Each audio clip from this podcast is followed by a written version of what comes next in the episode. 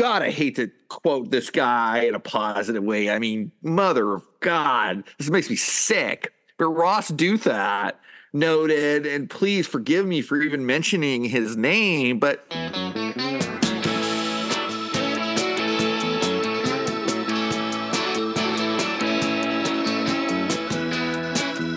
This is the Lawyers, Guns, and Money podcast.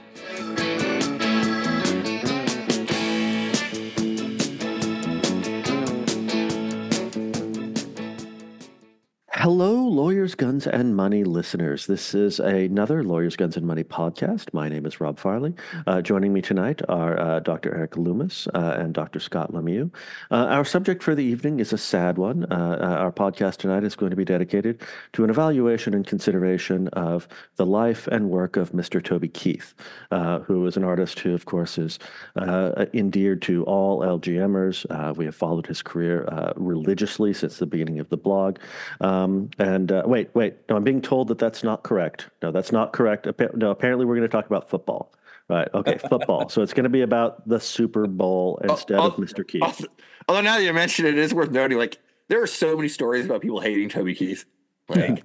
like other and, and not even just from liberals, right? Like he just seems to be just a gen, like just seems like a genuine asshole. Oh yeah, no, he was. I mean, like there's the story of him and Robert Earl Keen, who, you know, I don't really know Robert Earl Keen's politics at all, uh, but, you know, he basically ripped off the Road Goes On forever. So his friend, like Keen's friends were like, you should sue him. And he's like, I'm not going to do that. So he just wrote a song making fun of Toby Keith. So, um, so yeah. So, uh, what are you guys drinking tonight?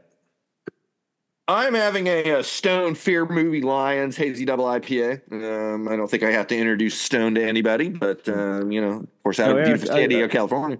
No, in our, in our in our in the last podcast, uh, Scott Scott made the argument that that in fact uh, that any podcast in which we uh, in which we talk about our drinking problems constitutes a very special LGM podcast, uh, much like a, a, very special episode of uh, Family Ties, for example. Um, when Tom the Tom Hanks, you know, oh, yeah. covering his has made huge landmark landmark TV right there. Has yeah, has, has, has Alex stolen uh, Mallory's uh, amphetamines yet?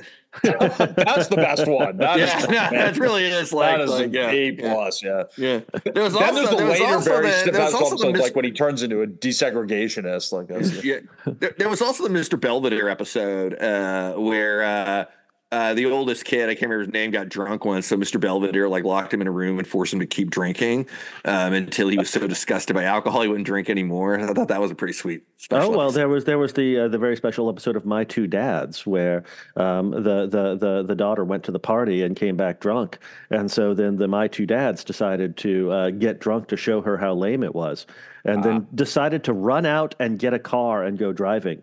But Dick Butkus met them on the way and dragged their asses back up the stairs. Now that now that that is the finest. That's the finest sports uh, uh, reference uh, in a very special episode of TV that I, I have heard of since the legendary episode of Diff'rent Strokes, when Mr. Drummond was teaching the kids how to play stickball while wearing dress shoes, and Lance Parrish shows up. ah, yes, yes, that's tremendous. Oh, there was oh, there was also Webster, in which every single episode was a very special episode that involved football in some way. So it was Eric Carroll, yeah, Alex Karras. Yeah, there was a weird era of TV where every show had to have an NFL linebacker on it. It was weird. no, it was it was it was an era where you just like you just like if you played for the Rams, you got on TV shows. Yeah, right. I mean, uh, you didn't have to. You know, I mean, you just you were just. It could be the fucking lineman. You were on TV shows. I mean, you know. yeah, like special yeah. guest star Deacon Jones. exactly, exactly. so anyway, I have uh, I have ten. Peter fingers. Brock. I have ten fingers of uh, this is Old Forester eighty six. Um, which is nice, sort of a uh, modest entry, but uh, you know it, will get us it'll get us through. I, I, also like to point out, actually, this reminds me, Rob. I don't know if you noticed this because uh, li- listeners may be shocked that Rob had a, a, couple of drinks at my birthday party, but um, like 75% of the gifts that people gave me were, were booze. And I thought, I guess that says something about me. And then I was like, oh, yeah, of course it does. So, yeah, not yeah. me. I didn't get you. I didn't get you booze. I got you something. No, you did. You were like the only one. You got me a little. yeah. Yeah, the uh, they uh, my bourgeois point is that the uh, Old Forester is now the default at the Delta Sky Club. Oh, oh. oh. not bad. Nice, yeah. Yeah, yeah, yeah, for the free, yeah, it's that's not uh, not bad at all. That's one reason I'm not going to rent a car. Going, I'm gonna I'm gonna pay to fly. I'm taking advantage of the goddamn free booze. All mm. Oh no, I got I got I got. So on the way back from Loomis's birthday party, I got bumped up to first class on oh, nice. the Providence to DC flight which is like 45 minutes, right? And So I didn't even get a fucking drink, right? I was it about was, to say, I mean, just say, keep them going. yeah, right. and they, and also one every 10 minutes they, until they wouldn't let me move my bag up, right? So I am in seat 1A. My bag is in 17C. So when the plane actually disboards, I am like there in 1A waiting for like three quarters of the of the flight to go on. Thanks a lot, guys. That that's American Airlines for you. Exactly what you want. I mean, I you know I have a United card, so sometimes I get upgraded on flights uh, on United first class, and like the best it's ever been was like a Providence to Chicago flight, which you know it's like two hours. That's like that's not too bad. Yeah, but that's, yeah, that's not true. Yeah, it's okay, but but but it did make me think like, why? Who would pay for that? Like, it's such a like these short flights. I mean, I get if you're flying like cross country or, or Europe, if you can afford it, sure. Huh. But like these little short flights in the U.S. to to hubs who's actually paying the money to be like, I really need my my water like 10 minutes earlier than everybody else. And I'm not paying another three hundred dollars for this. yeah. Yeah, now Canadian first class, I can see what you know, that's a whole other, you know, that was that that's nice. but yeah, like an American airline, yeah, who cares? But uh, although partly is that they've made coach just, I mean, the, I think part of the idea is to make coach as miserable as yeah. No, that's that's that's, that's part of the point. Right, right. All right. Well, so let's actually dig into what we're supposed to be doing today. So I think we're going to follow the rough, the rough, the rough outline of. We're going to talk a little bit about um, the head coaching changes uh, and head coaching shifts that have uh, that have happened over the past, um, uh, you know, two weeks, three weeks, something along those lines. Um, and then we're going to go into a quick evaluation of the championship games, and then we're going to talk about the the big game itself between the uh, the Chiefs and the Niners, who are really sort of the class franchises uh, at this point in the NFL. I think we can we can largely agree. So um, I guess I'll start off with uh, what has surprised. I mean, I, I you know maybe I'll put this out right. Bill Belichick is without a job, right? That the, the chairs have all been filled and Bill Belichick is not in one of them. There was an interesting analysis in The Athletic of like, um, and there was a lot of anonymous quotes like, you know, why didn't Bill Belichick find a job here? And there were a lot of sort of explanations. Apparently, only the Falcons were significantly interested. There was no other um, franchise that was particularly interested in bringing him in, and a lot of that was because he was just evaluated as somebody who's going to be really difficult um, by a lot of ownership and management groups. So maybe we start there and then move from that. Although I should note, one Belichick did get a job, which I initially thought was the Commanders, but no, it's uh, it'll be the uh, Steve Belichick, the new defensive coordinator of the Washington Huskies. And I gotta say, with a haircut like that, he's got to be a good coach. Wait, did, did, I'm sorry, I missed this. He, he got the Huskies job. Yeah, Steve Belichick will be the really DC. wow. Okay. Yeah. Huh. And my understanding is actually pretty well respected. Like that's you know it's it's an it's an interesting hire. I don't know, but yeah, I mean you know, so that's yeah. So I think yeah, because I think the the coach is keeping like his offensive guys from the Arizona staff, but I think he wanted a new defensive group. So that's not a bad. I mean, Patriots defense last year was fine. That's not a you know. So I mean, that's actually not a terrible. It's a, not a terrible idea actually, but yeah.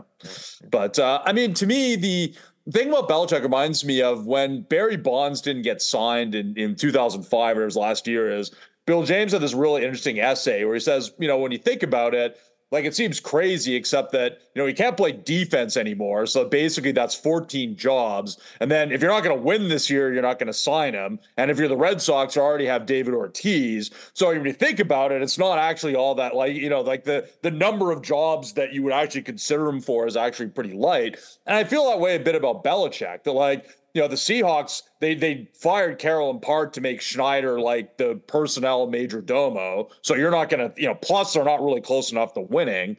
Um, and so same thing, like the the Panthers, like it'd be like he'd be crazy to take that job and they'd be crazy to want him. Like he's 71.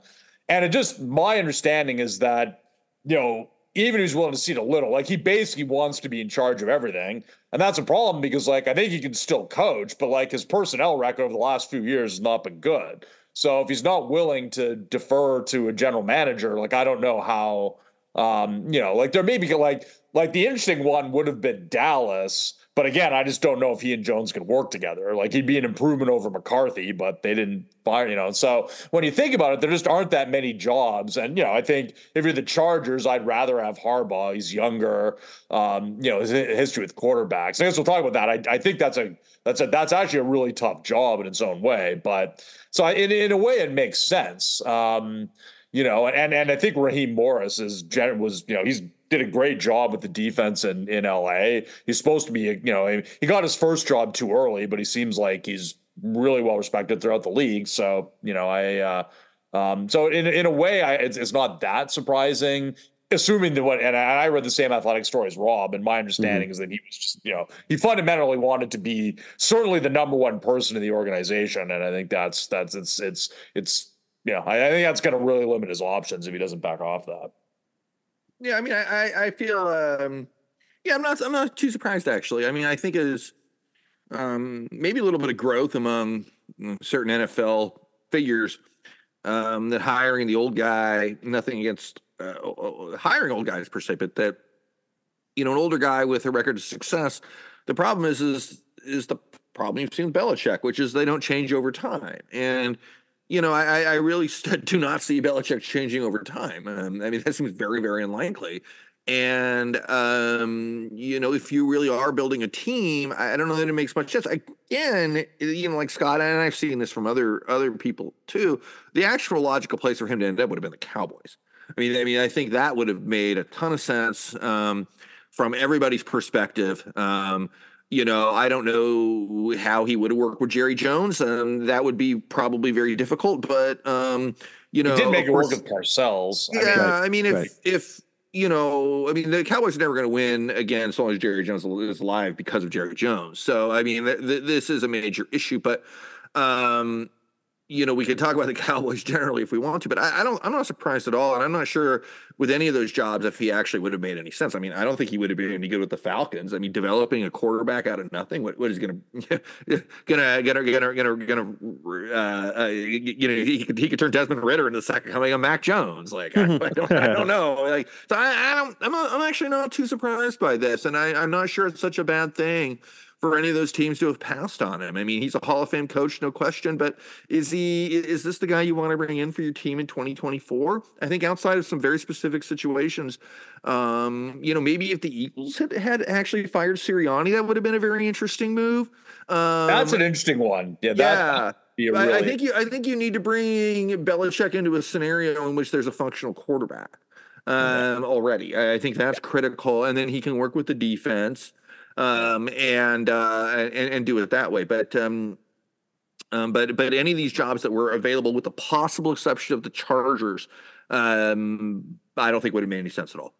Yeah, I, I, I, my my feeling was generally the same, right? That that Belichick could possibly make sense in the Chargers, but we had talked we talked, uh, you know, on this podcast about, you know, the Chargers job is not as attractive as it seems, right? That that the you know Justin Herbert notwithstanding, and a few of the other uh, top skill players notwithstanding, you know, it's a franchise that has a lot of troubles. Still, I think it was the one that made the most sense for Belichick, right? Yeah. Because it was the it was the closest to being sort of really competitive, and it's the one where you would identify that if he did have some special mojo, especially on the defensive side where they absolutely need it, then um, you know they they really could have moved forward with him. But but you know, I'm not sure I would prefer him to who they got, right? Um, yeah. You know, I, you know, yeah, did, I would take Harbaugh. A, yeah, they did a fine job. I don't job like Harbaugh, but his Harbaugh. record is impeccable in right. Canada. So, I mean, it'll be interesting whether Belichick sort of hangs around in the next couple of years, um, uh, you know, and finds one of these jobs, right? Like, you know, possibly like the Cowboys or something like that moving forward. But right, I mean, he, he's also going to have a pretty easy. I mean, he probably will be on a studio show next year.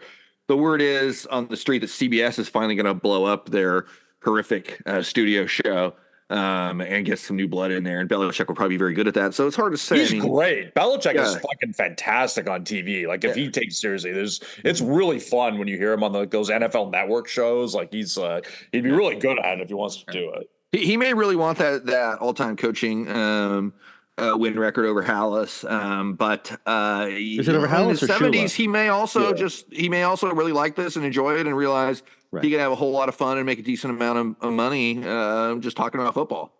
And frankly, like Shula got that record because he didn't know when to quit either. right, right. Like, yeah, no, it's not like he right. added a lot to his legacy by having a whole bunch of like nine and seven and eight and eight seasons with Dan Marino. Like, you know, I mean, mm. no, he may just take a year off. He's a good commentator. You know, he can, you know, it's like, uh, you know, hang, hang out with the women in Nantucket. I don't know. It's maybe bad life. Like for, you know, he's accomplished everything he can accomplish. I, you know, and I, I'm sure he'd like to have the record, but does he really want to slog through like three mediocre seasons somewhere? So to me, if like, the Cowboys start off 0 and 4 next year and Jones just sucks it up and says, I need, you know, he might take that. But I think it's good for both sides to be selective. He doesn't need to go somewhere and, and have two nothing years. That's not gonna, you know, help him. So like mm-hmm. to me, it's it's like there are a lot of teams that shouldn't hire him and he shouldn't go anywhere where, you know, that that's that's not promising. There's just no doesn't do anything for him really. I, I thought the more surprising um, non-hire was nobody hiring Vrabel.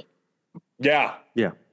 You know, I was I was sure because I thought I mean I think Vrabel is limited in a sense. He's a very Belichick like coach but it, it, actually decent at it, unlike every other Belichick disciple. I mean, the Belichick coaching tree must be the worst of, of any Hall of Fame coach of all time. I mean, it's it's horrific. But Vrabel was at least decent in Tennessee, although with the same problem of not really being able to develop quarterbacks. But mm-hmm. um, I mean, Tannehill play like he played damn well for Ryan. You know, he was you know they, they had like a, a good offense with Ryan Tannehill. So I, I think you know, uh, yeah. I mean, how much of that was? I mean, you know, obviously the the um Malik Willis and and Levis, though, I mean, that, you know, there, there's not much going on there. Maybe Levis will turn into something, but but in any but case, I, great, yeah, yeah. I mean, in any case, I, I, I would have thought somebody would have given him a chance, given his age and relative success, and in in what it was never really a great situation in Tennessee. I mean, it's not, you know, it's not like it's not like that team was ever that close, and they seemed to pretty consistently overperform for Vrabel. So I, I, I you know, I, that's somebody I am pretty surprised to not get hired. But uh, um, yeah, I mean, he, you would have thought Seattle would. Have, I mean, although I'm very very happy with Mike Macdonald, um, you know, he seems like he would have been a perfect fit in Seattle. Well, but that's the problem. And again, it really seems like because again, I think my it really seems like the fact that they went out of their way to say like John Schneider will have final cut of the roster. Yeah. Like they really, I, I, think that the perception was, I think the drafting improved the last two years because John was was was asserting himself more, and I think that's part of the problem. As long as Pete was there, he was going to want a big personnel role. And so I think again, you bring in Vrabel. You know, he he got left Tennessee in part because I think he wanted a lot more say in personnel, and so it doesn't really make sense for the Seahawks if they've just given Schneider this authority, then bring in somebody who's going to like compete with them. And so it really just seemed like part of what's going on here is that teams really want like the front office to be in charge of personnel, like more like every other North American sport. Um, and, and coaches that like want a lot of say in personnel, I, I think it's going to be harder for them to get hired. Now, I don't think Vrabel's as extreme as Belichick in that way, but I do think that's probably the reason that Seattle wanted Macdonald. You know, they they they didn't want somebody else who's going to like going to challenge the personnel authority. I think they want Schneider in charge of that. So, and, and, and I think Macdonald a home run. I mean, he's done. I mean, you never know. He could be the next Wade Phillips, you know. But I mean, you know, so certainly he deserves a shot. He's a great coordinator. So. And, and honestly, I mean, that makes a lot of sense to me. I mean, I don't the the track record of coaches having full, you know, success also doing the GM role is is not high. I mean, basically, Belichick, yeah, in the modern, yeah. I mean, I, I don't you know, and and that went per south pretty bad there, yeah. you know, in the last five years. So so I, I, I can see why. I mean, you know, and and I think that there, you know, there's something about and uh, there's something about football coaches too. Like I don't get the sense um that baseball managers or NBA coaches are working these, you know, 18, 19 hour days, 24, you know, 52 weeks a year, right? Um, and the culture of football. Well, they tend to be older, like, right? I mean, they tend both of those groups tend to be older than than what new football coaches are, right? I mean, a lot of new football coaches are under 40. Uh, yeah, I mean, although plenty of there's plenty of young NBA coaches, but um, two, I guess. But yeah, I mean, maybe so. But I, I think that there's a um, uh, there's a culture there of like these, you know, incredible egomaniacs demanding more and more and more control. Um, you know, I mean, I, I, and, and, you know, to the to the point that you get like you know Adam Gase, like you know, sleeping one hour a night so he can drop another screen pass and you know goes God. for two yards. you know, and, and so it's not, it's nonsense. And I think I think it makes sense to push back on this yeah. from a, an, an owner's perspective and saying, look, the data does not suggest that this is actually ever going to work. Right. Yeah. So does anybody? Uh, I'm trying to think of the other. If there's any other uh, tires interesting enough to be worth. Um, well, I, mean, I think I everybody think expected that, Mayo in New England. Yeah, I mean, I like the Mayo hire. I really like the Antonio Pierce hire. Um, I mean, I, I I think that hiring somebody who actually like genuinely inspires your team, and to the point that Maxx Crosby is like, if you don't hire him, I want out. Yeah. Um, as almost your only legitimate player, um, mm-hmm. says a mm-hmm. lot. Um, so I, I mean, I like the I like the Mayo hire. I like the Pierce hire.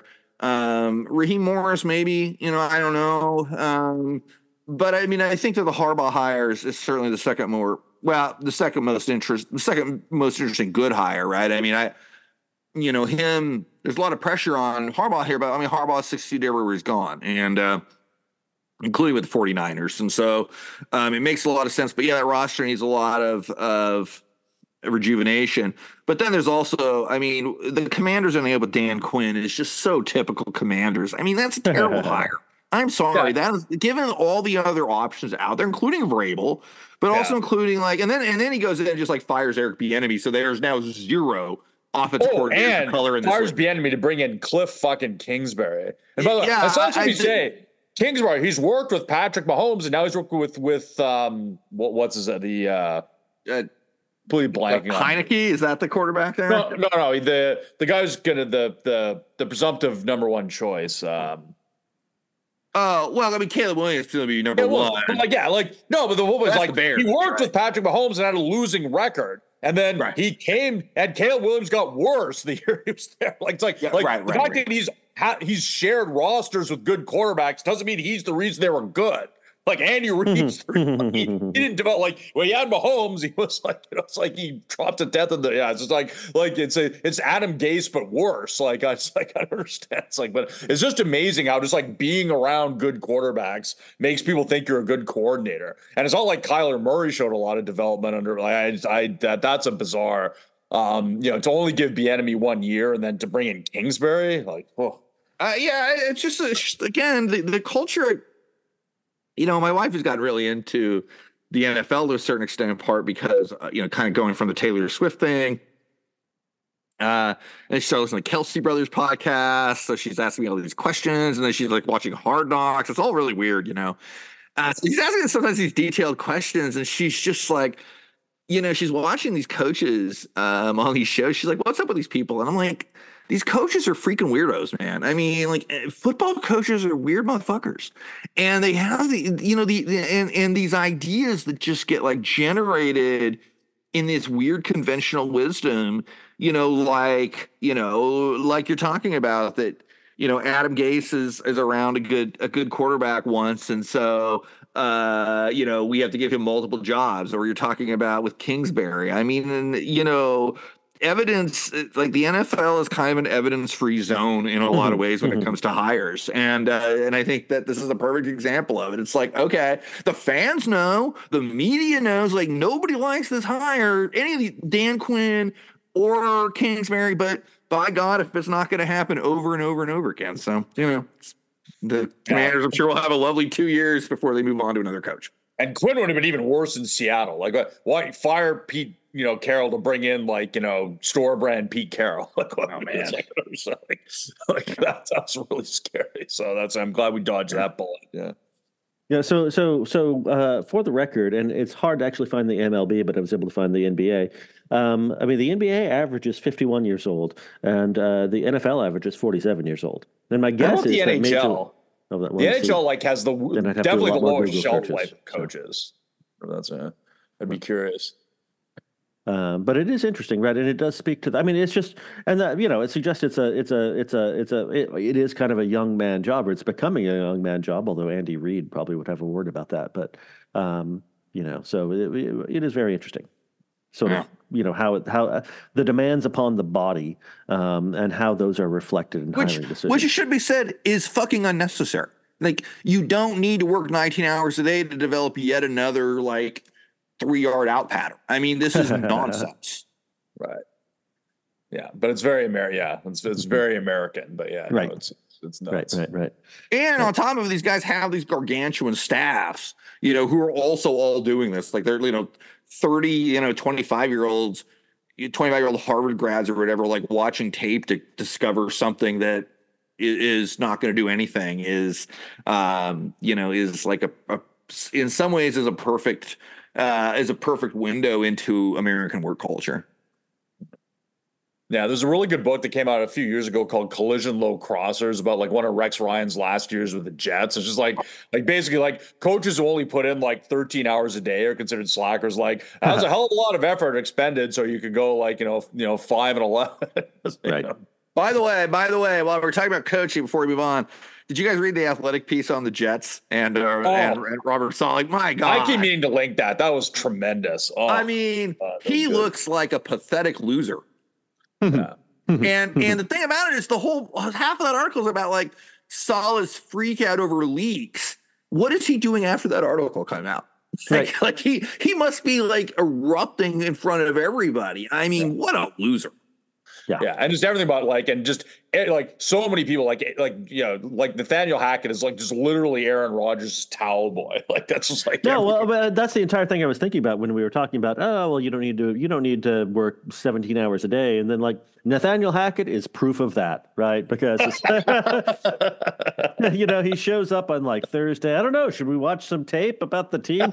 Wait, which team? Our team? The next team? I don't know. It's hard, very hard to say, but yeah, he and McCarthy are sort of the other extreme from the like you know, so, you know it's like you know you probably you probably need, need to put in a little more of an you know that's, yeah, that's, like literally yeah oh yeah that was just uh yeah it was it was that was just amazing and yeah and again that's the problem with signing Rodgers that even if he still has some left as a player, the fact that you have to take his like shitty coaches and his like terrible wide receivers and he, you know the you know, and, and it made me a little sympathetic towards Zach Wilson because it provided context that, yeah, he said he didn't really want to go in, but that was after Saleh told him he wasn't going to play the rest of the year and brought in a guy who was like the worst quarterback in the history of Connecticut football to like play.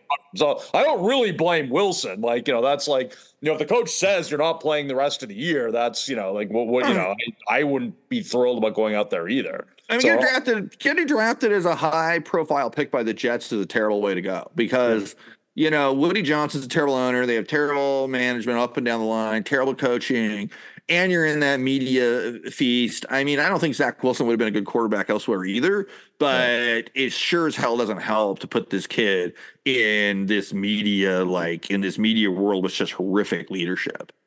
Yeah, and same thing happened to Darnold. Too. You know, I know yeah. Wilson was a bit more of a controversial second pick, but I think Darnold was not a particularly, you know, like I think that was a pretty chalk pick, and he was just as bad. So at some point, you have to you know, like wonder if it's the organization rather than the. So should we talk about the uh, the excellent uh, championship games? Yeah, yeah, yeah. So let's let's talk about the two games. Um, uh, you know, I think one of which was excellent, one of which I was, yeah, one was okay. Yeah, yeah, yeah, yeah, yeah. One, I think one was. Yeah. One, okay. Let's start with uh, with with I think the one that that people regarded as being less uh, astonishing, less terrific, um, which was the uh, the you know the game between the Chiefs and Baltimore, um, where you know, uh, uh, you know, as I was watching and as I was, you know, paying attention to it through the entire time, like a lot of times uh, it was occurring to me that, like, I can see why people would view this as a bad game, but actually, this is being a very well played game, right? I mean, you know, the Chiefs have established a lead, right? And they are defending that lead, and Baltimore is chipping away at it. Um, but really, a lot of people here are trying to, you know, the people are, are, are, um, you know, they're trying to make this work. Um, and it's and it's uh, you know the defenses are doing what they're supposed to be doing, and the offenses are doing what they're supposed to be. Doing. And it turns out that the defenses happen to be better. So, um, but you know, I found it. I, I found that to be, you know, a game where I think we all kind of expected, or or they set the expectations fairly early in the game, and those expectations were met, right? Which was that the Chiefs were going to win this game, that the Baltimore was going to going to disappoint. But it was still a very interesting game, and and it it was a lot closer than I think that people, you know, sort of were really willing to talk about, right? That um, you know, Baltimore actually approached within striking distance a couple times during the game, and it wasn't it, it was not a blowout, right? It was an interesting game. Yeah, but I mean, I do feel at the same time. I mean, it, in a sense, yes. I mean, it's not as bad of a game objectively as as it's made out to be. I think it's people thought there was going to be an exciting offensive game to watch, and it wasn't. But I, I you know, I mean, Baltimore and Lamar Jackson look bad. I mean, I think that this, this is part. I think this is the key to the narrative. I mean, we we we probably talk when we get to the Super Bowl about how the Chiefs, despite struggling all season, um, you know, pull it out in the end. And it's, I think, a great coaching job by Andy Reid and everything else. But you know, Lamar Jackson, I mean, it's he's such a in a sense, he's a unique character at this point in NFL history because he's going to win a second MVP. And yet he, there are all of these doubters about him actually being a good quarterback. Um, now I think those doubters are you know, like a lot of that's racism, and I think it's bullshit. I mean, the guy has done some amazing stuff, but the fact of the matter is his playoff performances are bad. And that was a bad game on Lamar Jackson's part. Like, like the the the, the Ravens were the better team. Right? The Ravens should have won that game. Um, it was a home game in, in, addition. Again, the Chiefs did not look good for almost the entire season. Uh, the Ravens are better than them in most positions, even if you say it's a wash or even give Mahomes the, the, the lead at quarterback despite Jackson, you know, going to win the MVP. The Ravens are a better team and they play like crap. And that seems to happen a lot in the playoffs, whether that's John Harbaugh, whether that's Jackson whether it's just bad luck. You know, I don't know. I mean, there's a lot of years left for Lamar Jackson to to change that legacy, but I think that was I was disappointed. I, I was ho- hoping that the Ravens would win um, to get somebody new and to like end this narrative about Lamar, and, and now it's just everybody's going to double down on it. Yeah, and I also enjoyed the game, but like I'm the kind of sicko. I actually enjoyed that Rams Patriots Super Bowl. Like I wouldn't want that all the time, but like watching two genius defensive coaches go at, like I actually I actually enjoy that. I will say this, and like Lamar did not have a great game, and the one like interception was was terrible. Like when you see the dots, you can see that like it did. It was also a clever defensive design. Like that he did look open, and then just basically everybody, you know, it was a nice, but it's a, not a good throw. Having said that, I would say there's some a couple mitigating factors. Like I think Monken had an awful game. Like the Chiefs do not have a good rush defense. They basically ran one non-short yardage rushing play in the first half and got 14 yards and just did not run the ball the rest of it. Like I have no like they were never down by that much. Like I have no idea like why he went to an only pass against Spagnuolo's pass rush. Like I just don't understand that that play calling at all. Um and Lamar also didn't get a lot of support from his, you know, there was that terrible fumble um, you know, at, at the goal line. Um, there's a couple of drops. Like, you know, it was not, a, it was just not a good team for the offense all around. Um, and the running backs just didn't get a chance. Um, and and uh, I didn't think the receivers had a good game either. And that's one interesting thing is that like the Bills you know, are are widely seen as this kind of self-destructive team. Really, the Ravens have a lot of the same problems. You know, they have these good rosters, and they're constantly like, you know, they don't get fourth downs, they're fumbling, they're dropping, like they they're just prone to like weird gaffes from like the entire roster. Um, the defense played great. I mean, basically after the first two drives, like they shut down. I mean, you, I think the defense was uh, they showed up. Um, so you can't fault their defense. Um, but the offense is just is really, and, and I don't know if it was just out thinking it or they just like basically Spagnuolo just dared them to pass, dared dared them to run, and they just wouldn't run. It was just a very strange, um, like great job. And Spagnuolo, we'll talk about this in Super Bowl's obviously done a mm-hmm. fantastic job there, and the Chiefs defense is really underrated. Um, but yeah, and, and and again, that's not to like Lamar's got to play better if he's going to be regarded as one of the top quarterbacks. Um, an MVP or no MVP. I mean, he's not Patrick Mahomes. I mean, right. that's right. serious. I mean, right. Come on. Um, you know.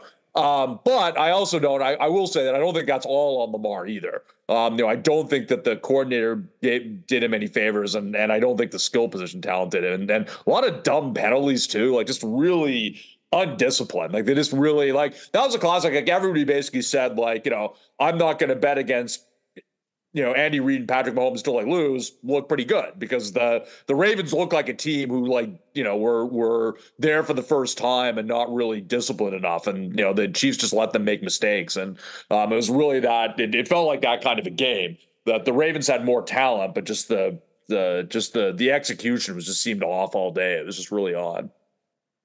Yeah, yeah. I mean, I you know I can't really I can't really disagree with that. Um, uh, uh, you know that. And, and th- there did seem to be, you know, it did feel like that there was a certain inevitability about it.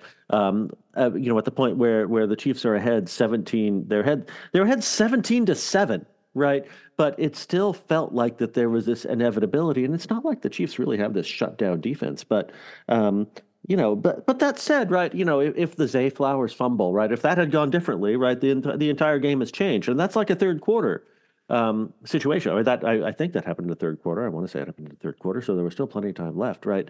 Um, but it, you know, it felt like the the Ravens just sort of accepted this sense of inevitability about the the the Chiefs winning this game, which I guess you know is is you know kind of I, I guess it's something that crops up again and again with these playoff teams that are really good, right? That um, you know they go into this game and they absolutely feel like they know how to win, right? And whether it's the Chiefs or the 49ers or sort of other teams which have sort of long history. Patriots back in the day. Patriots, sure. no Patriots, exactly right. And it's like you know a seven point, a seven. You're trailing trailing the Lions by seven. It feels to be constitutionally different than trailing the Chiefs by seven, right? Um, because the Chiefs just sort of know, right? They they they absolutely have the expectation that they're going to win, um, and uh, you know even in this case where they're on the road um, and they're not ahead by that far, and it's not as if Lamar Jackson hasn't come back from from bigger deficits than this, but it just had this sense of inevitability in the second half, where where the the Ravens just weren't going to be able to come back, and they didn't. Right? I mean, they didn't seriously threaten the Chiefs for the rest of the game. Yeah, yeah, that's how I felt. Well, I mean, there's something to be said about. I mean, this is kind of an NBA argument, right? Where you know nobody takes the the the top team seriously until they've at least made a finals, if not won a finals, right? I mean, like you know, it's just a different thing in the playoffs, and um, you know, I mean, I think if anything that if this season has shown anything, it's that you literally do not count out a Chiefs team with Patrick Mahomes and Andy Reid. Like like they, they could look yeah. like crap all year, but once if they get into the playoffs, you know, watch out. Yeah, I mean, I had thoughts the same way, right? Exactly along those lines, but that still would make the Chiefs pretty unique, right? Because you know most really good teams in the NFL, there there is not sort of I mean, historically, there's just not this comparison with the NBA or the NHL where um, your very best teams will coast to a two or three seed or a five seed or whatever, um, and then be able to win. Um, I mean, the NFL has never been that way because home field in the in the final two rounds of the playoffs are so important, right? Just so critical, right? And that does set this Chiefs team apart in that you know they go and they they I mean they beat two outstanding teams on the road in this uh, and in difficult places to play, right? I mean, it's not as if Buffalo and Baltimore are easy easy places to play, right? And so it's an extremely impressive, um, an extremely impressive Super Bowl run for this for this Chiefs team. No, I, I totally and, they, and that the Buffalo game is not as close as the score. Like they beat the Bills up really badly in that. Like again, they're like one fumble away from that not being like they they really and not on on like Allen himself played fine, but yeah, they they they moved the ball all day. I mean that that uh, that game could have been more lopsided than it was. They they played great. Uh, there is one load management thing I think, and I guess we're kind of trying. Well, let's let's leave this until we get to the Super Bowl. I, I have a point, but well, let's let's let's uh, let's let's talk about the Lions uh, 49ers. Uh, I've and then I'll make this point about the Chiefs when we, when we actually get to the game. Right. Um, so, uh, oh, Erik, did you have anything else to say about the Chiefs uh, uh, Ravens, or no, move on? Moving no, right. let's move on. All right. So, uh, you know, this was obviously a very exciting game. Um, you know, the Lions the Lions, uh, you know, they managed to get out to this to this to this big lead in the first half. Um, I think that there was, you know, I mean, there was a lot of excitement. It was very interesting to sort of have everybody thinking of uh, thinking of the Lions as America's team, um, and I really thought they were going to pull it off. Right, um, you know, by, by, at halftime, I you know I was thinking, yeah, no, I I get that the 49ers are the more talented team, but you know, Brock Purdy was not impressive in the first half, right? And there were a whole bunch of reasons. Or the previous week, yeah. Right, or the previous week. And there were a whole bunch of reasons why you were, you were willing to say yourself, like, look, this significant lead on the part uh, or by the Lions, um, you know, it's actually it's actually going to play out that way. And then and then, I mean, the 49ers came back on offense and on defense and just sort of demonstrated a whole of team effort. Purdy was enough right? Not really with throwing, but he actually was pretty impressive as a runner. Um, and uh, I mean, he was he was sufficient. And McCaffrey we really, I mean, it was really McCaffrey in in the end, right? You know, on both the the rushing and and the um, and the receiving that just felt so just lent this sense of inevitability to uh, the 49ers second half. Well, uh, yeah, I mean, once they started coming back, it was it was a freight train, and and I mean, you know, look, I mean, the story of the the real narrative here is about Dan Campbell's fourth down calls, which I think is uh, a very frustrating narrative in a narrative that um, uh, is is is an amazing window into the ways in which conventional wisdom gets created and in which people really really really don't like to um, uh, go against it. I mean, you, you, it's not it's not surprising that coaches end up you know punting from the punting from the other team's 45 uh, year in and year out, even though we all know it doesn't work when uh, when the percentages don't work for you and you go for it and you don't win. And uh, uh, and and I think that the the attacks on Campbell are, you know, basically like troglodyte thinking.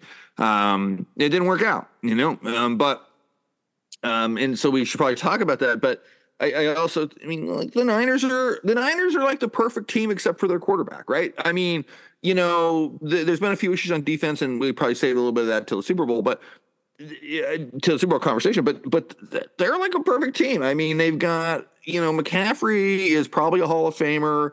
You know, Samuel and Aiyuk are fantastic. Kittle, you know, the line is good. The defensive line is good you know, maybe the secondary is slightly less good, but that's about as close to a perfect team as exists in the NFL at this point, minus the quarterback, which is a fascinating kind of scenario, which you don't see that often. So, um, you know, uh, you, you got to give credit to a team that's a veteran team that knew how to win. And, um, you know, you got to give credit to, uh, to the coaching. Um, and I don't think the Lions, you know, they came out flat in the second half, but you know they'll learn from that, and I think the Lions right. are going to be around for a little while. But um, but I think that uh, you know all credit to the Niners for playing a, an amazing second half. Right. Well, particularly it drives me crazy when all these arguments about well, you know, Campbell by going for it, he completely changed momentum. It's like the momentum changing play was literally a ball that bounced off a fucking defender's face mask. And like, like yeah. it's not like the 49ers like methodically drove the ball down the field. Like literally he threw like a perfectly interceptable pass that happened to like like, like bounce into somebody's like it was a pinball. Like it's not like you know like that. And, and really, that's part of the reason that these fourth down things are so much fun. It's like the game turned on the pinball wizard touchdown and then fumbling on the very next snap. That's the right. whole ball game right there. Like right. the the, the 49ers are a better team. Like you are not giving away 14 points to the 49ers and winning. And the first play was was bad luck as much of a misplay, but the fumble, and it wasn't like the the fumble in the Ravens Chiefs game was a spectacular play by the Chiefs defense. Like that, the the Chiefs, that was an amazing play by Steve. That the Gibbs fumble was just an unforced error. It's a rookie. I'm not, you know, but he just mm-hmm. he had the play wrong and just didn't get the he never had possession of the ball. Like that's just you can't make those mistakes. That's just, you know, you you you know, you against a team that good. And and McCaffrey's just the reason, like, you know, as soon as they recover that fumble, that's a touchdown. And right. a lot of times right. teams don't score you know, they settle for a field goal there. But you just know with that red, like with, with Samuel and McCaffrey, that's six. Like that's just there's no way. And, and then at that point, then you know that once that game is tied, they're a seven point underdog on the you know that you know that's they probably lose if Campbell goes for it. They probably lose if he doesn't. That's just you know. Right. The other thing I want to and I blogged about this, but the other thing that drives me crazy is when people talk about well Campbell took the points off the board. Like those are not guaranteed. Like literally the 49ers missed a kick from that distance earlier in that game. And the, the right. Like, they haven't let that guy kick outside in like a calendar year. Like, you know, it's like if they now if they like if it's the Ravens, that's a different issue. You know, if you have Tucker and you have that defense, I might kick if you know, I might take the three points there. Like the Lions have a good offense and they don't have a place kicker. And that like so you can't you can't just assume they're you're getting the field goal. And if you miss the field goal there, it's devastating. Like you're giving, you know, the other team the ball at midfield and not even right. getting the points. So to me, that's what it turns on. Like, I do understand the argument that like the, the the Lions defense, you know, the Lions always did have the yips a bit, like those drops, like they didn't look smooth, you know. But I just, you know, like to me, if I'm gonna settle for three there, I better be really sure I'm getting the three. And I just don't see how 48 yards outdoors with that kicker yeah, I, am sorry, I'm not. I'm not kicking the field goal there. Like, I just don't. And and certainly, it's at a, a, minimum a very defensible decision. Like I just the idea, and that's just not where the game turned. It's just misplays. Those are not the, the plays that lost the game for the Lions. Um, and one again was a little unlucky, but the Gibbs fumble is just the kind of play you can't make. If you know that the the the 49ers can afford to make some of those mistakes. The the teams playing them can't. That that's the bottom line. You just you know you have to. You need when Purdy throws a ball that can be picked off. You need to to pick pick it off, and Right, and, right. and you cannot you cannot fumble. It just that's not not it, particularly in that way. It's not like the defense made a great play. You just you just fumble. I mean, that's just you know you're, that's just going to be a serious problem. Um, and so you know, and I do think that the Lions are they're they're still a really good team. I think it's good that Johnson stayed. Um, you know, I think that helps them a lot. Um, they're definitely going to need to to build out the receiver depth, and that was the other thing that killed. You know, um, and we'll talk about that from the 49ers perspective. But, you know, I mean, the thing is, I mean, Goff made a lot of good throws that didn't get picked up. And that's the other thing about that fourth down play. They got a guy open and he was rushed a little bit, but that's a catchable ball. And then the third down that Reynolds dropped was even worse. And then there's that flea flicker, like right through the guy's hands. Like that Right. was like a perfectly designed play. Goff made a great throw. That's a touchdown. Again, and just Yeah. mistakes. Well, I you mean, and, and I, I mean, honestly, like Josh Reynolds is an unplayable NFL player. Like he is terrible. Mhm. And it's not like he was good all season. Like, I mean, he had his worst game when to count it. But you know, it's like the Chiefs with Kadarius Toney. Like, eventually, you just have to stop playing the guy. And it's I do not think it's a coincidence that the Chiefs' offense starts coming together once Kadarius Toney is not fucking up eight times a game. And you know, like, yeah, I mean, the Lions, in the sense, the Lions had an amazing season. I think, you know, they're building that team, they're doing it in an amazing way, but they're not there yet. I mean, that's a piece of it. They are not good enough yet, and and there's no harm in that. They- They're just a year, I think, a year too soon. I mean, I would not be surprised, obviously, depending on what happens, to pick the Lions for the Super Bowl when we do our preseason podcast. Right. No, it'd be very interesting. But yeah, no, they're a strong team. But yeah, I mean, they, they were exposed here in a lot of ways.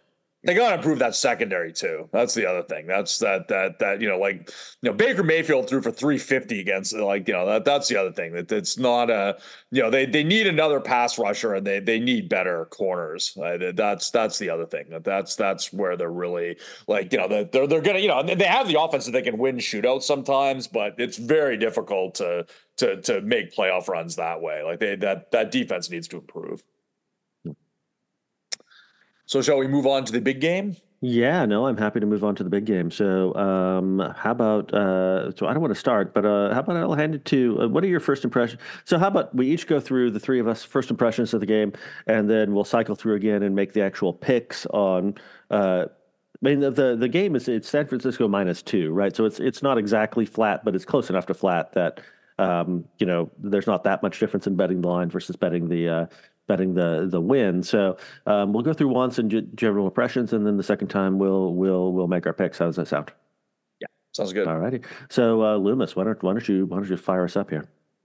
Yeah, um, I, I thought it was really fascinating. Uh, first of all, that the Niners have a very openly public narrative that their defense has played like shit for the last few weeks, and it's openly calling out their pretty awesome defense, and they have slipped a little bit. Um, I um, am pretty bullish on the uh, on the, the the Niners here. I think that's the right term. Was a bearish. I don't remember Wall Street terms. I think the Niners are going to win the game. Bullish. And, the uh, word is bullish. Is what is what. Thank you. Thank say. you. Thank you. I don't. I don't invest on Wall Street. What the fuck do I know? Right? I'm a labor historian. I don't. I don't. I don't. I don't. I don't. I don't. I don't, I don't engage. Everyone crap, bet against Loomis's 401k. Yes. do I do I do I have one? I'm not really sure. um, uh, but. Um, in any case, um, you know, I think they're going to come out pretty pumped. I mean, I think that they. Uh, and I really like this team. I mean, again, it really depends on Purdy, and, and I think it's going to be fascinating because we still do not know how to evaluate this player, right? I mean, usually a quarterback is the leader of a Super Bowl winning team, and I mean, even Eli Manning was sort of right. And I mean, you almost have to go back to like Dilfer to where you're like, eh, or Flacco, I guess, where Flacco, you're like, eh, Flacco is eh, you know, like okay, you kind of suck actually. But um, you know, so I just don't know what a. Per- it's interesting. I think like, what is a Purdy comp at this point? Is it is it Geno? You know, is he kind of at that sort of level? Like, would Geno win the Super Bowl this, with this 49ers team? Um, you know, I kind of see him as a mid-level quarterback, which is still really good, obviously, for a seventh round pick, and and obviously much better than Trey Lance or Garoppolo. But um, you know, and and um so uh, you know, I I I really like what the Niners are doing. I think they're challenging themselves. I think that's that Super Bowl loss a few years ago really stings for them. Um, and I think again, if they're playing well, they're really, really, really difficult to beat. On the other hand, uh, it, the the Chiefs just are one of those teams, right? This should have absolutely 100% been the year that the Chiefs had a down year, right? And they did have a down year until they didn't, right? Until right. it mattered. And then they're crushing, right? You know, I mean, the offense all of a sudden clicking. The defense is so well put together. Chris Jones is so good. I, I really, I mean, I I think that I really like the Niners. I'm going to get into this, but but I'm not a betting man, and I think that's good because God, I just like my my my brain is saying half of my brain is saying the Niners are objectively a better team, and the other half is saying after all this, you're still going to bet against the Chiefs. Like, are you insane?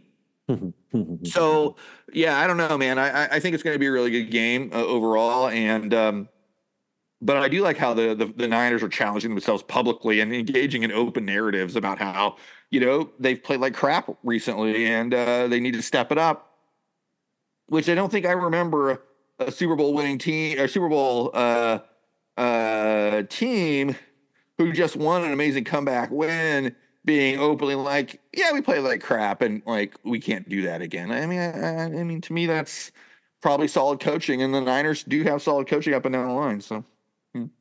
yeah. yeah, I almost feel that like this, if I were, I could do like an, an amoral like Harvard Debate Society thing and like argue both sides of this pretty convincingly. I think the case for the Niners would be if you look at body of the of work the whole year, they deserve to be favored. Like maybe not huge favorites, but definitely soup to nuts this year. They were the better team. Um, you know, the weakest part of the Chiefs is the rush defense. So as long as McCaffrey stays healthy, like I don't see, um, you know, I, I really don't see them stopping. I, I was going to put a, a McCaffrey prop bet on a touchdown, but was paying like minus 350 or something. Like it's just like it's just like basically, you know, so it's, it's almost automatic. Um, you know, and and uh, you know, it's it's again, it's you know, it's it's a it's a really deep team in terms of the skill personnel. Like that's an advantage. Um, so I think a lot comes down to kind of the questions Erik raised earlier.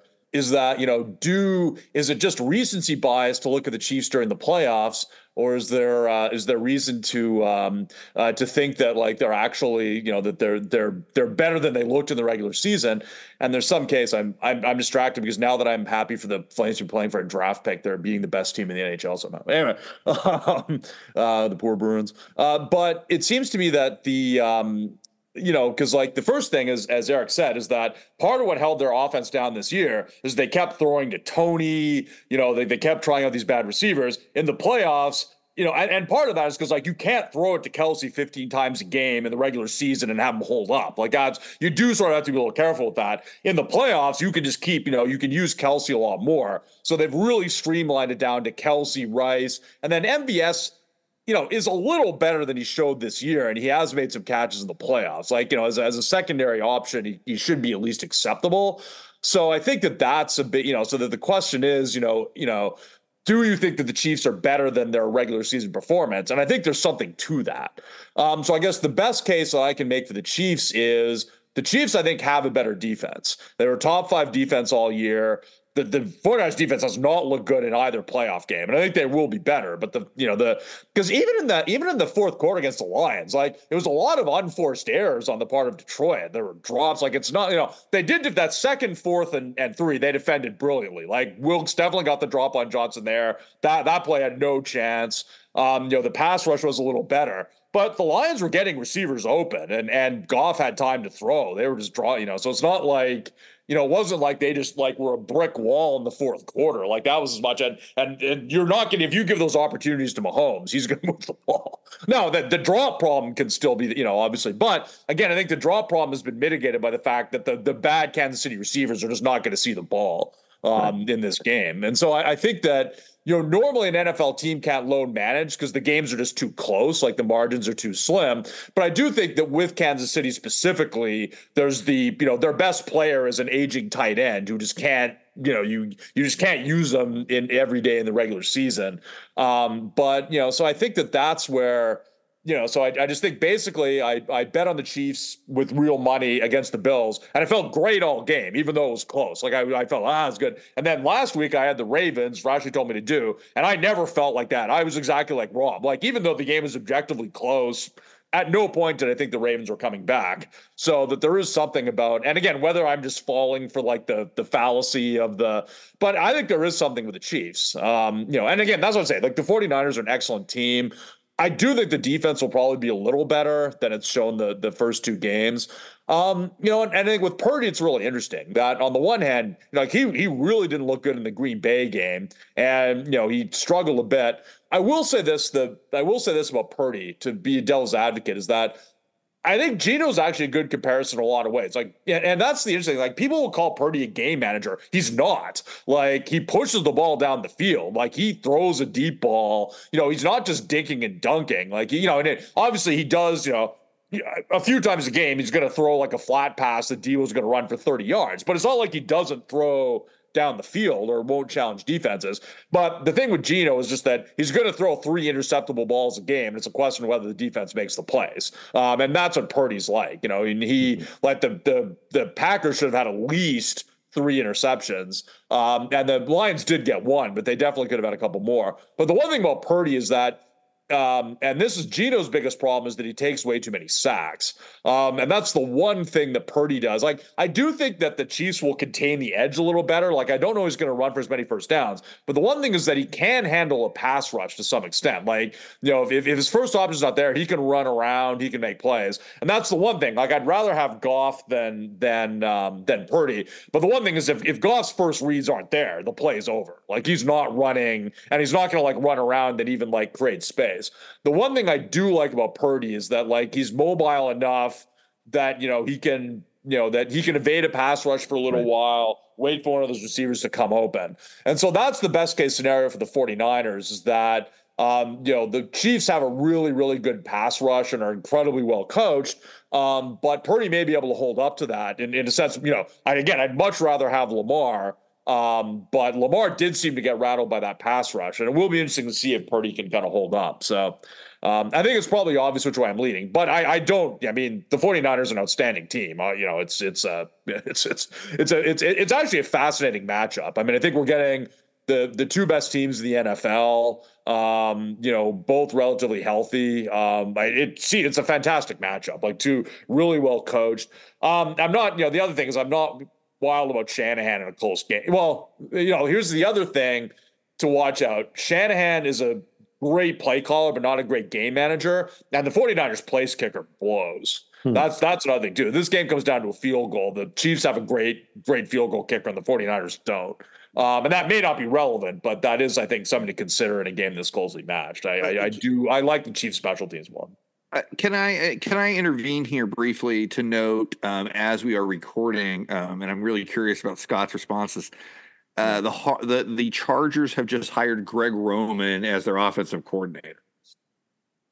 it's such a weird choice with Herbert because like Roman is the kind of running the really simple offense for the RPO, and like it worked really well with Tyrod for a couple years and it worked really well um, for. Although I think it was limiting for Lamar, but I think it was good for Lamar as a young quarterback.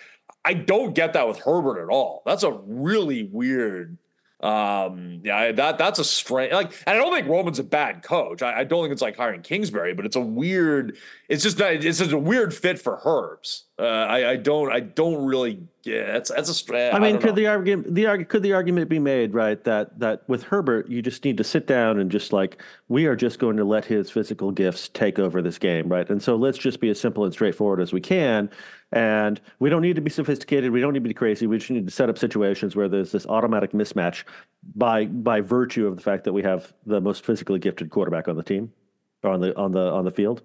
Yeah like develop a running game, make things, you know, it's not bad, you know. I mean, yeah, I guess Har- it depends Harbaugh's on how they're going to actually build the rest of the team up, right? Because right. the team needs to be so much of that team needs to be torn down and rebuilt that it may suggest something about where they're going. I mean, remember Herbert Herbert can do a lot, including run the ball a little bit. So there, you know, I mean, like uh, we'll see, but I mean, I'm not I'm not super inspired by it, but I guess we'll find out. I mean, Harbaugh and and Roman's last collaboration involved being one play away from the Super Bowl with Colin Kaepernick. So the track record's good, but it's just again, Kaepernick seems like the kind of quarterback that Roman works well with, and that's just very different than Herbert. Um, you know, now maybe Harbaugh knows, like maybe Roman's smart enough to adapt his style with the new quarterback. I mean, you know, I guess, and and I guess with like Harbaugh is somebody probably, you know, he, he probably wants somebody he's worked with before. Um, you know, like I I think Harbaugh's gonna have a pretty big say in how the offense is run. Like he seems like a pretty big so. Um, so I guess yeah. I mean, I, I guess if you look at what they did in San Francisco. Uh, but it's just, but that's what's curious to me is that the kind of quarterbacks he's worked well with are really very different than Herbert. So it's going to be interesting to see if he can adapt. Um, but you know, I mean, having said that, it's also the best quarterback he's ever worked with. So um, right. you can look at that. Well, I, I, guess I shouldn't say. I mean, Herbert is not as accomplished as Lamar yet. I can't really say that, but uh, and so I don't even know if you can say, but he's the most talented thrower. Can we say right. that? Yeah. yeah, yeah, yeah, yeah, yeah. Has, has, the biggest arm. Um, yeah. So so back to the back to the and, I, and I'll combine my my my two segments here. Um, you know, I mean, you know, my my my feeling about how this game is going to uh, develop, um, you know, is really quite a bit affected by you know my my my how I watched the Chiefs Bills and the Chiefs Ravens, right? Where you know, and you know the thing about the the Chiefs scoring 17 points in that game and winning that game, you know, Mahomes was 30 for 39 Right. I mean, like, you know, he just he just completed the passes he needed to complete, and um, you know, they set up their offense very carefully so that they're even when they didn't score, there weren't lots of three and outs. Right. That they were burning clock off consistently. They were always play, placing pressure on the 49ers and it just felt like such a well-oiled machine and and and one that was utterly calm right and that that was sort of something that i got from from both the the Buffalo win and the um, and I think this is where sort of the NBA comparison comes in, right? Both the Buffalo win and the um, and the uh, the uh, Baltimore win is that the Chiefs just seemed confident and serene for the entire those in both of those games, right? In in their approach, um, and it's just very hard for me. You know, my feeling is that they will. I mean, and and you know, I, I mean, I, I, don't, I don't want to fully adopt Scott's position here on Brock Purdy, but you know, they're they're going to find Brock Purdy's uh, weak points and they're going to exploit them, right? Um, and they're they're going to exploit his inexperience. They're going to exploit the fact that you know, f- fundamentally, he is uh, you know a top twenty quarterback rather than top five quarterback in the NFL. Um, and and and uh, you know fundamentally that's how that's how this is going to work out and you uh, uh, you know I, I guess I would look at this game and say you're going to see something that's actually pretty similar to what we saw in the uh, what we saw in the Chiefs Ravens game, right? That you, it's not. I would actually probably bet the under here because you have two very good defenses, right? Um, and you're going to see the Chiefs take a lead, and uh, I think that they're going to fight very carefully um, and uh, very incrementally to hold that lead um, for the course. It's like it's a bulldog that is just they they are a bulldog that is going to seize the sort of lower scruff of uh, the other team of the 49ers, and they're just not going to let go. And that's how. And I think that that's how it's going to play out. And I think we're going to see we're going to see the Chiefs win this game. Um, I loved I loved the criticism of uh, Pat Mahomes that came out like like he he peels his shirt off in the locker room, and like all of the media critics are like.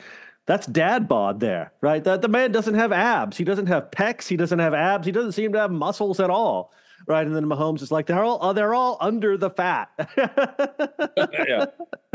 which just is such a great answer, right? But uh, you know, and but that just again sort of speaks to this like just kind of confidence they have in this sereneness, and and Mahomes just has absolutely no doubt about his place in NFL history, right? And and he's not concerned about it. He's not worried. He's just going to go out there and, and win a Super Bowl, and that's that's what he he's going he what he feel like he's going to do, and I even though at this point where I think, and it came up earlier in an earlier podcast, that fundamentally we're just all pretty fucking tired of the Chiefs winning playoff games. They're actually really good at winning playoff games, and uh, I think they're going to win this playoff game.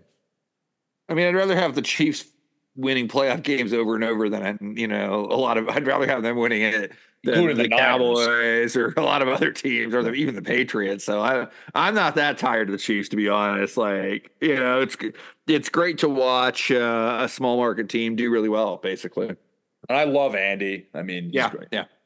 And a lot of that serenity really does come from him too. Like it really, and that's where like the Bills, that is part of it. Like, and I think, you know, McDermott's a really good coach, but he is like wound really. And it just, it does seem to carry, you know, um, you know, there's just something about that that you just. Although it's weird. he should have uh, he should have made more Taliban references to motivate Yeah. the team. I mean, yeah, I would have. Well, having said that, Harbaugh's really chill, and his team seems to make all the same mistakes in those games too. So that's not all it. But I mean, it's just there's they're a really, really superbly coached team, and the Niners are too. I mean, again, Shanahan is a, especially as an offensive coach, is is is almost re, you know he's one of the few people who can say he's he's on Reid's level. I mean, he's just as a pure play caller, um, he's he's incredible, and then the team does have a good depth of talent. But yeah, there's just something about the, and it's not just the Chiefs. Like if the 49ers had just blown out the Packers and and the uh, and the Lions, I think I would think very differently. Like frankly, they got outplayed in both of those games. Uh, I mean, I mean they really could have very easily lost without some unforced error by the team. Now, again, I, I don't want to put too much on that. Like, I think the 49ers will absolutely play better. Um, you know, they're a better team than that reflects. I, I don't think you want to overweight that, but, you know, I do think it in a game that's so closely matched, the fact that the Chiefs have found another level in the playoffs um, and, and the 49ers have not looked as good. Um, you know, and then I think the other thing we haven't talked about with the 49ers too is that, and again, I, when I, when I compare Purdy to Geno, I don't mean that as an insult. I mean the, the Seahawks have had a top ten offense the last two years. Like that's a a you know that's a above average player. Like he has a good arm, he throws a good deep ball, and he's very mobile. You know he's he you know he can he can make some plays with his legs. He's good. He's not great. He's good. He's also you know infuriatingly lucky at times, but hmm. you know he's he's good. You know he's good. Um, but you know, the one thing is that if they lose any of Deebo or, or McCaffrey or Williams, like he gets noticeably worse. Like it's like they can. That's the one thing. And you know, McCaffrey has, you know, he's he's got a lot of touches this year. So that would be my other concern about the 49ers is that um, you know, that that like Mahomes can sort of withstand not having his full complement of weapons, like Purdy can't. Um, so that's the other thing too, is that you do worry you know, with McCaffrey and Deebo, especially about whether they can get through 60 minutes. Um, that would be my other concern. But I do, I will say that. I mean, I think that's that. I, I don't want to overstate that because I think the 49ers will be better than they were the previous two weeks. But I just, there is something about just how well the Chiefs have played and how in control they look that I don't think is just recency bias. Like, I think there is something to be said for they have, they're streamlining the offensive players they're using. Um, and, and it's just hard. But again, it's, it's a, it's a good game. Uh, Erik, do you want to give your picks before I do, or do you want to? Well, yeah, I Sort guess. of I mean, I I, uh, sure, why not? I mean, I, I think that um, you know, I, I I think a lot's going to depend on um, the Niners' defensive strategy.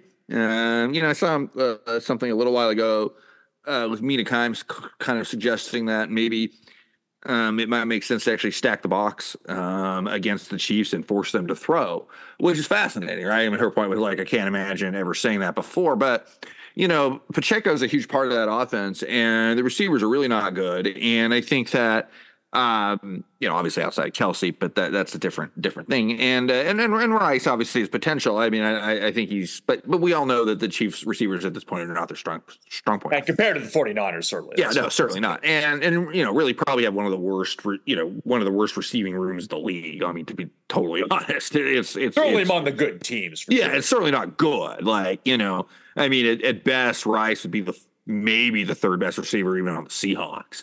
You know, so I don't even, and I'm not sure I wouldn't have rather have Sniff and.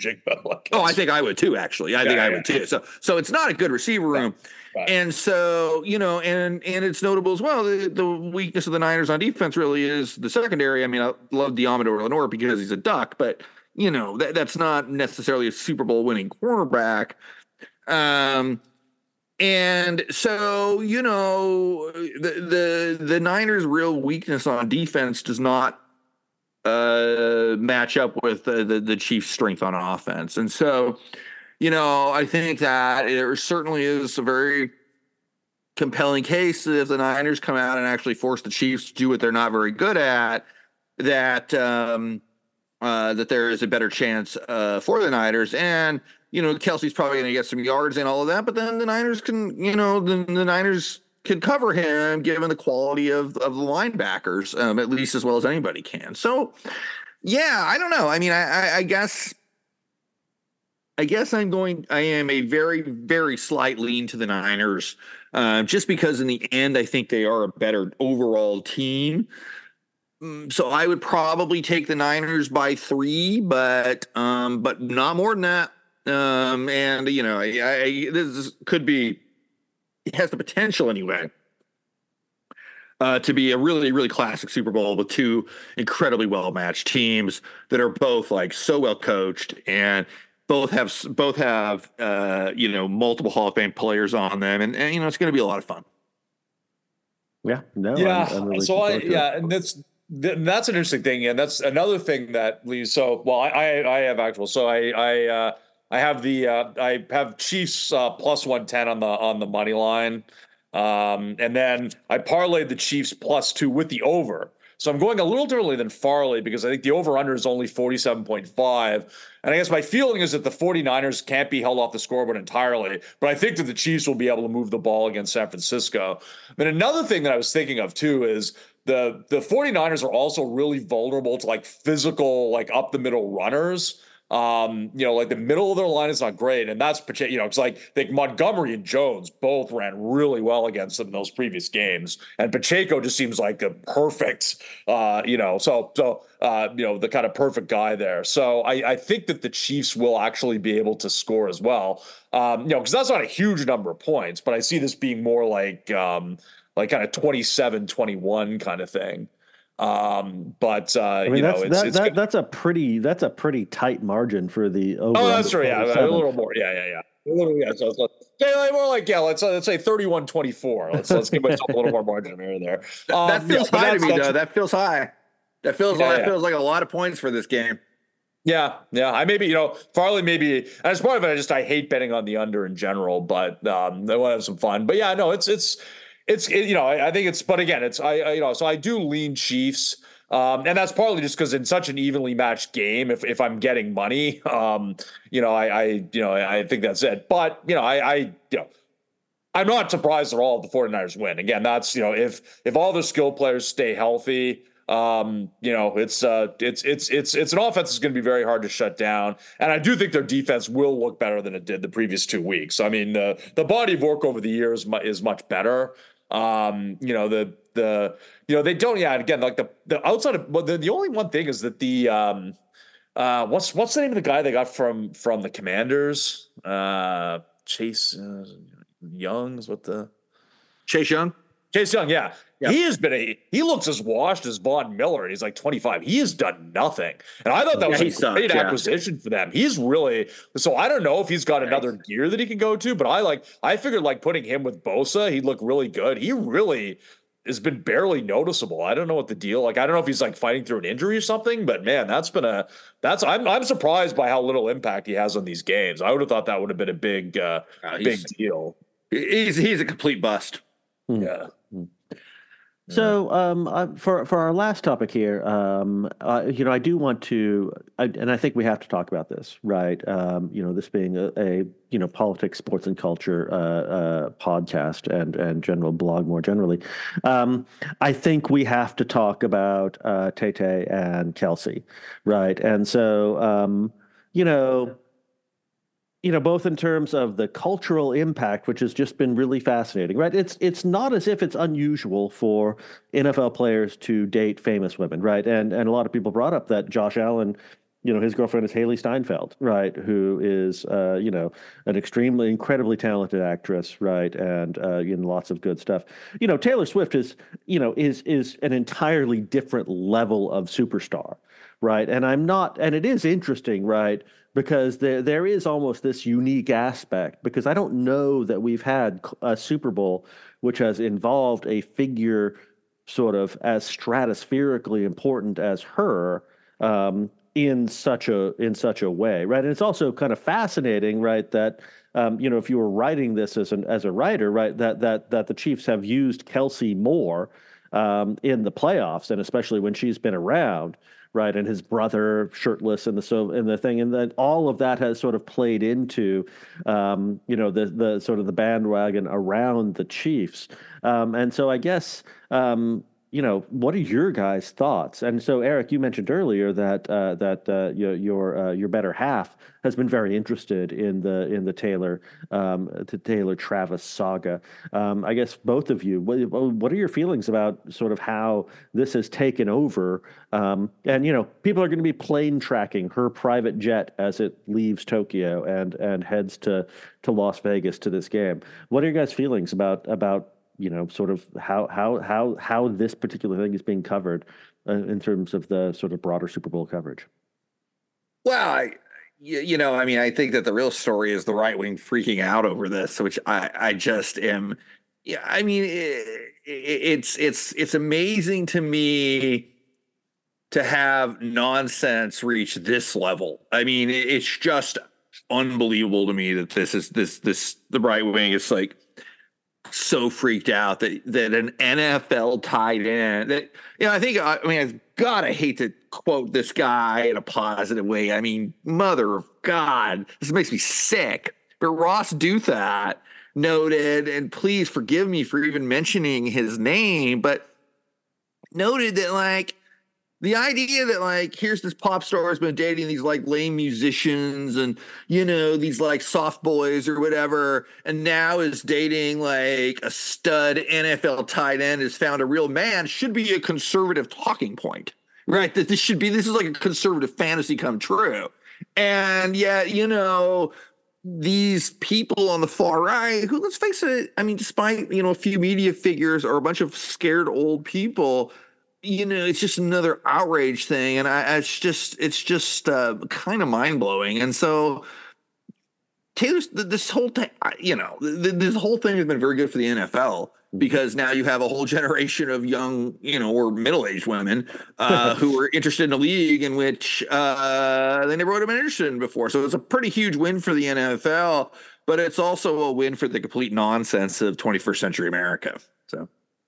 Yeah, and I actually thought that that Douthat's call about that, about how like it's just impossible for like conservatives to be normal at all post Trump is good. I do think that he he underplays the anti-vax part of this. Like that's right. a huge part of that. Like that they like Kelce was their enemy even before he dated. So I do think that's a major yeah. well, um, you know, just it's just how how important anti-vaxism is to Republicans now. It's just baffling.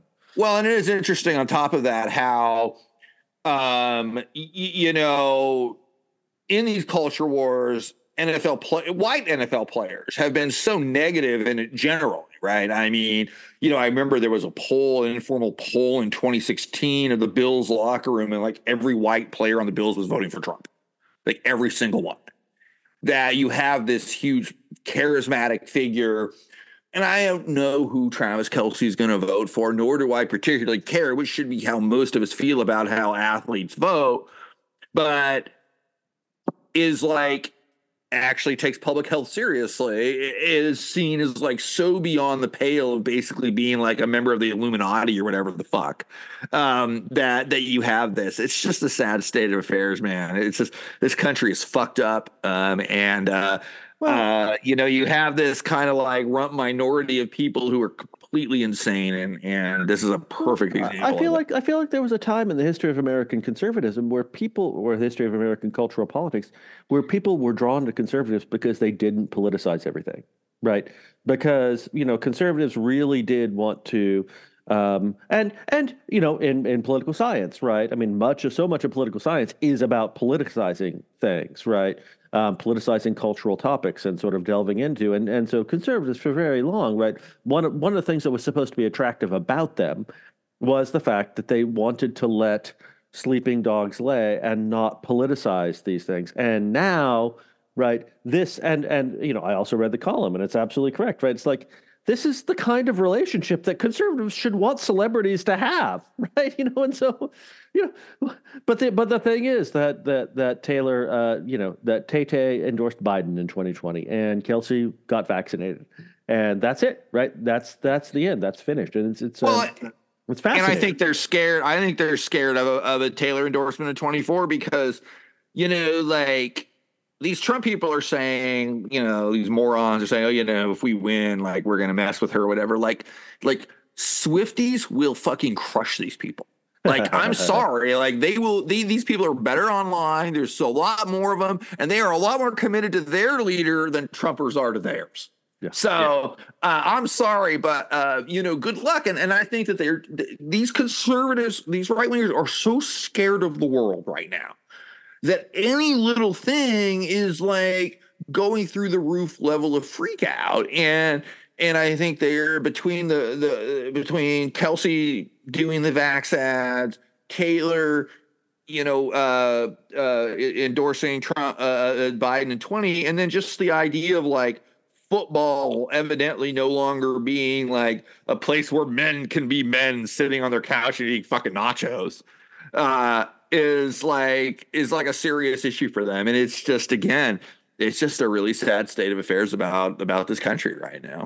Well, that's another aspect of this too. Is like one thing that that Elon has inadvertently shown to us is like how much of like Trump's fans are just like you know people who spend all day on or incels who spend all day online saying that uh, you know just like you know complaining about their lies and arguing that like Margot Robbie's a three you know it's like it's like, it's like, you like, like it's like, it's like the okay. it's like the fundamentally like resent and he's like you know like you know it's like like literally they're just like you know all these elaborate arguments about like why it's gay to be having sex with Taylor Swift like it's just like just, like these people are just like deeply, deeply weird. Like it really is. Like it's like it's a movement of Ian Miles Cheong's. Like it's really just baffling. It. Yeah, yeah. No, it's it's it's very very revealing. Um, it, instantly for some reason, like Emily hates Taylor Swift, and I, I don't really understand why. But interesting. I, I, mean, I mean, I, I honestly am, am, kind of mixed on her mu- musically. Like, it's fine. It's very good yeah. pop music. Like, it's, yeah. I, I, guess it, it's fine. I don't like her as much as I would like Ariana Grande or yeah uh, or like Rihanna. Um, but the idea of like actually hating Taylor Swift is uh, uh, kind of bizarre to me, actually. So yeah, she had a girlfriend. Yeah. I, I don't know. It's, it's like I just I, I tune out at a certain point of the I, I don't know. There's some, yeah. something going on anyway. I don't I don't no, know. Her, her music is perfectly appropriate for in certain circumstances, but I've never you know, and I certainly would never even consider right paying money to see her, right? Especially given the yeah. several mortgages I would have to take to actually make that happen, right? So, um, you know, but but still, it's a it's a it's a culturally fascinating moment for America that that this is what we're fixating on right now, um, and it's interesting, right? Because I think Kel, you know, both of the you know Kelce, it's very interesting, right? Because you're looking at an NFL player who is now like experiencing a level of scrutiny that goes well beyond what he sort of got himself into, right? But Kelce seems to be doing fine with it, right? He seems to be able to manage this just fine, sort of hopefully not stepping on her toes and nevertheless still still being able to manage to be a you know a very effective football player. And so it is very interesting because I think it does create a lot of pressure on him right? All of this narrative, right, creates a lot of pressure on him as a football player and as someone who has to be a public figure in the run up to the Super Bowl. Yeah, I mean, it's it's it's. I imagine that Jason has a lot to do with all of this and managing this as well. I mean, you know that. First of all, it's pretty clear these guys don't give a fuck about a whole lot. Like right. these guys are kind of goofballs and could be intolerable actually to know personally. I mean, honestly, they sound like just like frat idiots, but um, but whatever, right? You know, and um, they but he does they do see he does seem to be managing pretty well. I mean, they already have the podcast, um, which has gone pretty viral, and you know they're funny dudes. And I, I my suspicion is that they think you know again I don't know how either of them vote, but that they think these people are just idiots and are mm-hmm. probably worth making. I imagine they make fun of them behind their back pretty frequently. I mean, certainly Kelce is more than happy to troll Aaron Rodgers. So right. Right. My, my favorite is did you see Benny Johnson? I should look at this too. I had to think about how like it's clearly a CIA op because like Kelce's a tight end. That's like a glorified fullback. And like uh the football knower has logged on. you know, like and after a game where he made like, you know, like eight catches that are essentially physically impossible. Like I have no idea how we can play this, but like yeah, like yeah, yeah, yeah. Cal, not a high impact player. Like that's like yeah, like yeah. yeah. Jesus Christ, it is no, yeah. And if and if I can comment on like the the last thing here is that I don't like that Brittany Mahomes. I am incredibly annoyed oh. by her after watching that quarterback show, and I think she's gonna try to break them up. I think that she is the fly in the ointment for Kelce Tate. Oh, I'll be I'll be sure to throw this one off the wife and see. Uh, she will be she will be interested in. Uh, I don't like that Brittany Mahomes at all. I don't like yeah. her at all. Mm. And, and even he's pretty fucking annoying.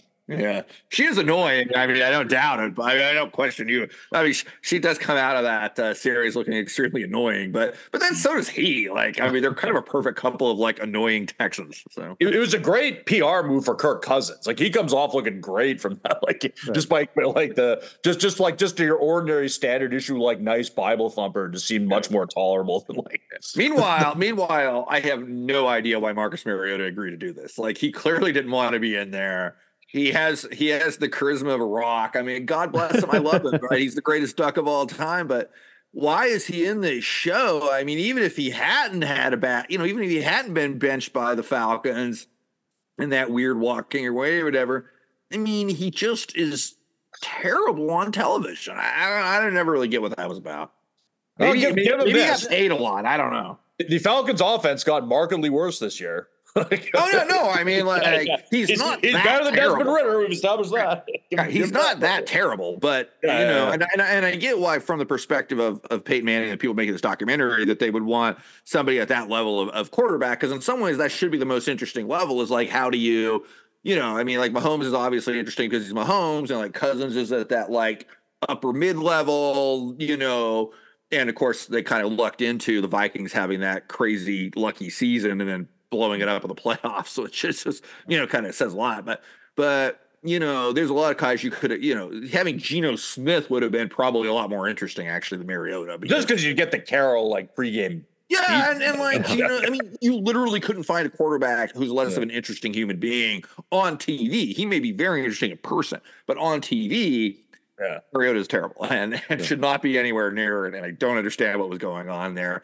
And you notice like the last like four episodes of the documentary, he's in there for like one minute.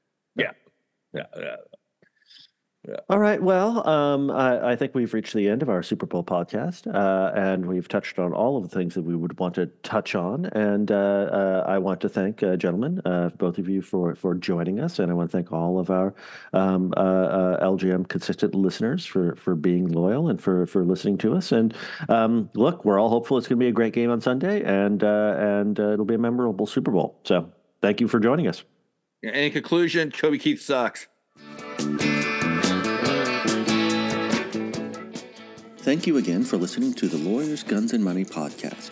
We would like to thank Elizabeth Nelson of the Paranoid Style for supplying as our intro and outro music I'd Bet My Lands and Titles, a track on the album For Executive Meeting. If you would like to support the Lawyers, Guns, and Money podcast or any other aspect of the Lawyers, Guns, and Money project, please visit us at www.patreon.com slash lawyersgunsandmoney or donate at the PayPal link on the website. Thank you.